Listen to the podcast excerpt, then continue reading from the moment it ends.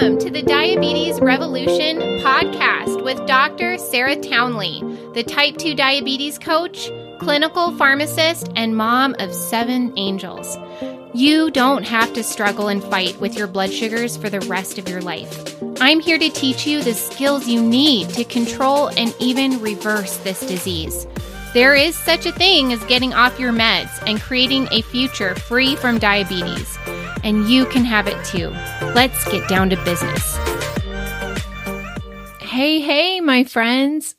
This is Dr. Sarah Townley, the host of the Diabetes Revolution podcast, recording a podcast for you tonight, wherever you are. And I just want to tell you that I'm grateful for the opportunity to be able to do this because things have really changed in my house over the summer unexpectedly as my daycare closed and tonight I just scored some hours of time because my husband took my kids, and I'm grateful for that. I have a really great topic for you, but I do want to just point out that I am a believer that what we think is a problem could actually be an opportunity. And for those of you who are new to diabetes or prediabetes, it may feel really impossible to consider that receiving this diagnosis could be one of the best things that has ever happened to you, but I want to tell you a story that illustrates how true this can be and how I use this concept in my life to capitalize on problems in a way that creates something even better than what was before. So I have a client who is nearing end of sessions with me and he has reversed his type 2 diabetes. He came to me with debilitating neuropathy and a lot of fear, which is super common, you know, in the beginning or as your disease is progressing. And it can feel very, very overwhelming and terrifying to consider the possibility that your future is going to be stolen or at least involve a lot more suffering because you have a chronic disease. So, this client came to me much in that same condition, and he was actually really freaked out about some neuropathy that he had noticed was getting worse in his feet. And in the short months that we've been working together, that has completely disappeared. And his blood sugars are normal. He's lost, I don't know, 30 pounds and he feels amazing. He feels amazing, and he is the one that has created that amazing result. And who he has had to become in order to do that is something he is very thankful for. And none of it could have happened if he hadn't received this diagnosis. And so when I tell you that story, I hope it can open your mind to the possibility that receiving a diagnosis like diabetes or prediabetes could actually be a defining moment in your life that creates a situation where you get to really self realize what you're capable of and become a version of yourself that you are really proud of. So that's a really awesome situation that illustrates this concept that problems can actually be opportunities. And in my life, I look for this. When something appears to be a problem, I've gotten good at thinking, is there an opportunity here? Where is my growth in this situation? And so me having a unexpected closure in my daycare has actually turned out to be something somewhat beautiful because I've had to rely on my older kids to step up and help me. And they've done an amazing job. And it's been surprising because number four, my almost nine year old daughter has been the most willing and the most capable of taking care of baby Hayes, who's about five months old now. And it's just been so awesome to watch her love that baby so much that she wants to take care of him. And she's doing such an awesome job. Um, but the day he came home from daycare with all of his stuff after they closed, my mom actually called and she was like, I really miss that baby. And I thought, do you need to come back and hang out for a little while? And she was absolutely wanting to do that. So she'll be here for six more weeks this summer. And I'm so grateful Okay, so let's talk about something that I feel really passionate about. And it's so funny because in our culture, we don't prioritize joy and pleasure as we should. And I'm going to explain to you in this podcast why it's so imperative that you change how you look at joy and pleasure in your life. And I want to show you how you can use this concept to do something that is super important for the sustainability of your results. The importance of making sure that this process feels good is paramount. Why? Because sustainability is what we're looking for. Nobody wants temporary results, right? We want to have worked hard to get some amazing results and then keep them for the rest of our lives. And so, for you to get lifetime results, sustainability needs to be top of mind. Now, humans do what feels good and we avoid what feels bad. That's just how we're wired. When you're looking at lifetime results, the process that we are doing needs to feel good for it to be sustainable. Because let's get real, this work is hard. And I often will call it the river of misery, right? This is the space between who you were that created the situation of chronic disease and type 2 diabetes and where you are going, which is the version of you who has solved this problem. That space in between is a lot of discomfort because growth and change happens when we're uncomfortable, not when we're comfortable. And so a lot of people term this the river of misery. Okay. It's just what you've got to go through to get what you really want. Because if it was easy, you would have done it already. So we think that we are logical beings. Like human beings, we reason, we rationalize, we think we are logical beings and that we do what makes sense. But that's not actually true. We are, in fact, emotional beings that take action and avoid actions based on how we feel. So let's slow down and really look at that. This is why it's so critical to be honest with ourselves about how we feel. Our emotions are messages from ourselves to ourselves. We are meant to pay attention and to receive the message so that that emotion can pass. But many of us are avoiding feeling our emotions. We're accustomed to disconnecting from them. We distract ourselves, we numb out when they're unpleasant. And we do this by either staying super busy with little opportunity to sit quietly and reflect and we also do this by using all manner of things outside of us to shift our internal state from one of discomfort to a more comfortable state. So I'm talking about things like alcohol, food, drugs, you know, there's Netflix, there's porn, there's shopping online or whatever. Like we can buy things to distract ourselves. These momentarily will create like false pleasure, but they have a net negative effect in some of our lives because they're creating like this whole other problem on the side than the one that we are trying to escape with these false pleasures. Many of my clients realize that they've been using food to create pleasure in their lives, and this becomes an obstacle to healing.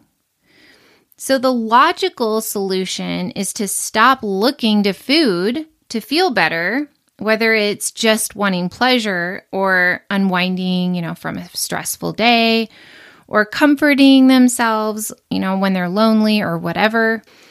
But what they come up against is the lack of pleasure that still remains without the food or the drinks. What do we do about that? Well, we're going to have to solve that if we want to be able to keep moving toward our goal of reversing diabetes. Because remember, we're emotional beings, right?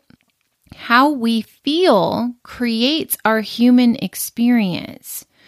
We need to intentionally find ways to make this process feel good so that we will want to keep going. No amount of logic will overcome this truth. So, how do we make this process feel good? I'm going to offer you three different things that are going to be important for you to consider in making this process feel good for you. The first one is that we want to be able to take small, doable, sustainable action frequently. This is why having a coach is such an advantage. Like, I just had a client yesterday tell me how valuable it is to have me on her calendar so that she can stay focused. Focus has been a major component to her success because every week we are focusing on what is working, what's not working for her, and making decisions on how she wants to go forward for the next week. Quote, we don't learn from experience, we learn from reflecting on experience. That is a quote from John Dewey. I love that quote. It's just so good.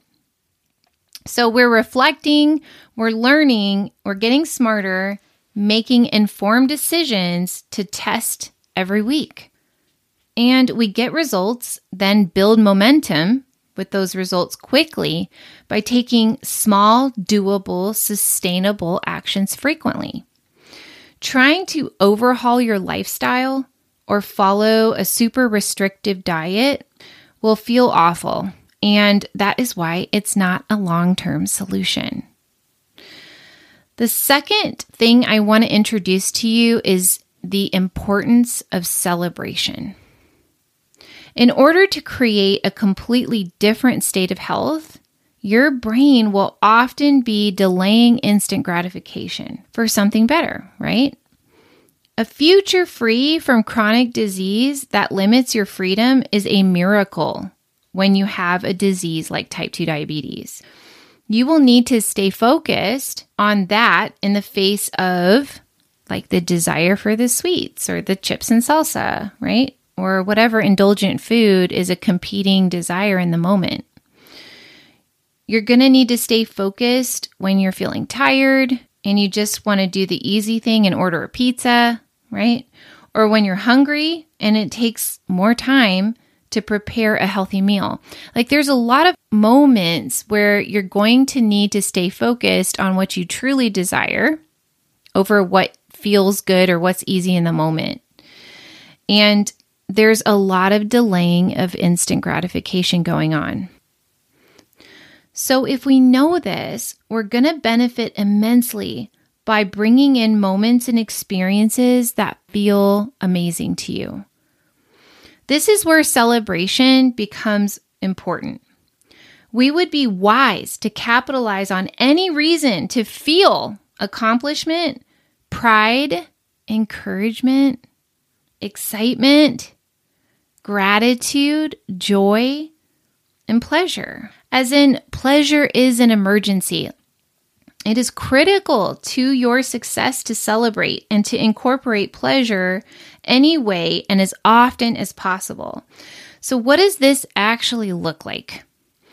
It looks like sharing your wins with someone who gets it, whether it's, you know, your partner, a best friend, a coworker, your social media network, I don't care. Anybody who would recognize and support you in this enormous effort to do hard things. Wherever we can, my clients and I are high fiving and shaking our butts. Like maybe that's just me, but every time we hit goals or have what's called a non scale victory. So, what is that?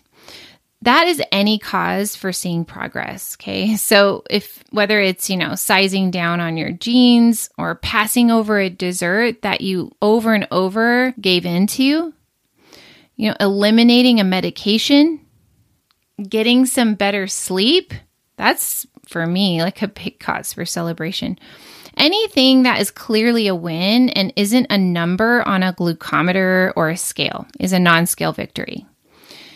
And as a reformed hyperachiever, I know how quickly my mind will want to pass over milestones or even major accomplishments because it's already looking for like the next goal. I have to make a conscious effort to slow down and appreciate myself for creating something amazing that took a lot of time, energy, and resources, right? You had to get through the river of misery to create this. So, if that's you, I want you to see that it is essential that you make a big deal and enjoy the process by celebrating as much as possible. So, the third thing that I want to introduce you to as a major piece is incorporating pleasure into your daily life as you stop using food as a main source of pleasure. Okay, so I think about how different vacations are when food is just food and not the main event. like, how does it change your life when food literally becomes your medicine instead of your entertainment? like, we are wired for pleasure. We need joy in our lives. And when we stop using food or other things as counterfeit pleasure, the absence of joy can become very apparent. So it's actually quite understandable why our brain is suggesting or insisting on pleasure with food. Like it totally makes sense, but for most of us listening to this podcast, we don't want to keep having this kind of relationship with food. Like this kind of relationship with food is akin to self abuse and is stealing our future from us. What I want you to do is see that you need and deserve joy and pleasure in your life every dang day. It's imperative. On a scientific level, it actually regulates your nervous system. When you are having moments of joy or pleasure in your day to day, it's going to shift you out of survival mode, right? Like that fight or flight mode into that rest and digest and heal and repair mode, the parasympathetic nervous system mode. That is going to create more health through regulating your nervous system. And that's super advantageous for a process of healing like reversing your diabetes. So, what does joy and pleasure look like for you? Everybody's different, but I'm going to give you a list of things that I've done in my life or that my clients have done to bring more pleasure and joy into everyday experiences. And I'm inviting you to find your own. I actually want you to make a list of 10 or 20 things that you can reach for when your brain wants to seek pleasure with food. So here are some of mine. I love to get a massage. Even just to have it on my calendar so that I can look forward to it is pleasurable for me. I love yummy, like skincare products that smell amazing. I love to go outside and feel the sun on my skin. I go for a walk or a run in my neighborhood and literally talk to God while I'm doing that. Or listen to an awesome podcast. Sometimes I do that too because I love to learn new things. Sometimes I will call my bestie and laugh about something, anything. I mean, usually our best friends, we can find something to laugh about, right? And laughing is such a great way to feel good. I laugh about even things that I shouldn't be laughing about just because it feels good. good coffee is certainly pleasurable for me.